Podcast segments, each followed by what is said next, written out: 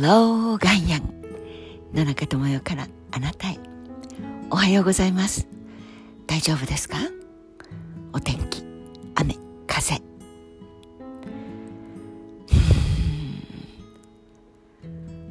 前にもお話したかもしれません。あのジェームス・ラブロック博士。イギリスのレイチェル・カーソンという沈黙の春。サイレント・スプリングという本を出して地球はこのままだと大変なことになっちゃうよ命が本当にありがとう。こんにちは。おはよう。と言って春は芽吹いてざわざわして素敵に私たちにドキドキする命のエネルギーを伝えてくれる季節が沈黙してしまう命が小さき命たちがどんどん生きることを許されないような状態を私たち人間が作っているのはとてもじゃないけどこのままじゃいけないというその警鐘を鳴らした書を書いた方がいいよ。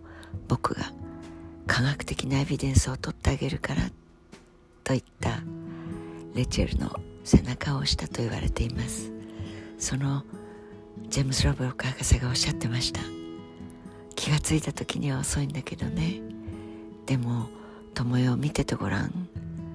もうヨーロッパで暑すぎてヨーロッパでだよ。パリだって例外じゃないから。暑さのために人々が命を奪われていく。人間にもガイアのつまり地球のマダー・アースのもうリベンジが始まっているんだよ。ツンドラで地球を冷ましてくれていたあの永久凍土そして氷河。白い洋服を着て太陽の熱をはいここは帰って。反射で熱を入れなかった。そこが溶けて地面が出てきたらどうなると思う？光を熱を全部吸収しちゃうんだよ。そしたら何が起こると思う？インドアジア。多くの国々でいやヨーロッパだって例外じゃない。洪水が起きてそう山々が雪解けじゃないんだ。もう水を氷河でたたえて氷で保ってくれていることができなくなったら全部降りてくる里はやられる。川がやられる。魚はやられ微生物が流されて人間の目には見えなかった。小さき命たちが循環をして守ってくれていた。その命の輪をブツブツブツブツ至る所でひっくり返されたらどうなると思う温暖化のの字も語られてない時代にそんな話をしてくれましたジェームス・ラブロック博士も亡くなりましたが先日あのにこやかな笑顔でそれをお話ししてくれた時には、関心があり問題意識があり何かしなければとんでもないことになるというその危機感ぐらいは持っていたの中でしたがやはりその言葉がダイレクトに今日のようにそうまさにおっしゃっていた通りになりました。20年30年近く前からの先生の継承今日では事実としてそしてエルニーニョラニーニャその交互に4年ごとにとか言っていたものがそれが重なってきたりするとこうなるよというのが今回のもう歴史に残る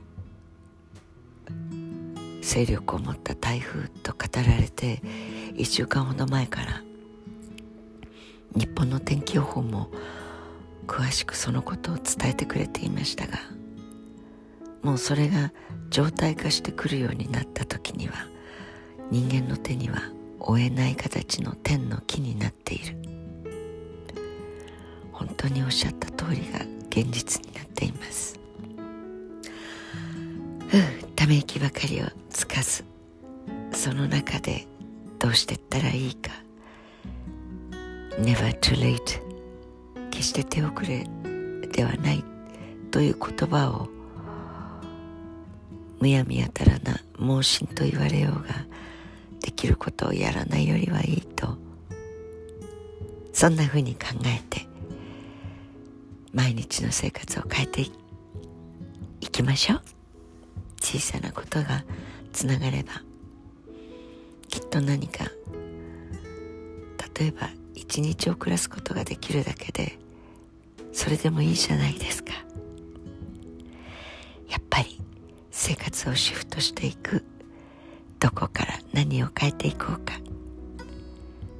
そう6月2日目です。新しい月の頭に今月の目標。30分早く寝る。だけでもいいと思います。10分早く起きるというだけでも大きな違いをもたらしてくれるものだと信じた者勝ち。一日を過ごしましょう。Have a nice day. 野中智也でした。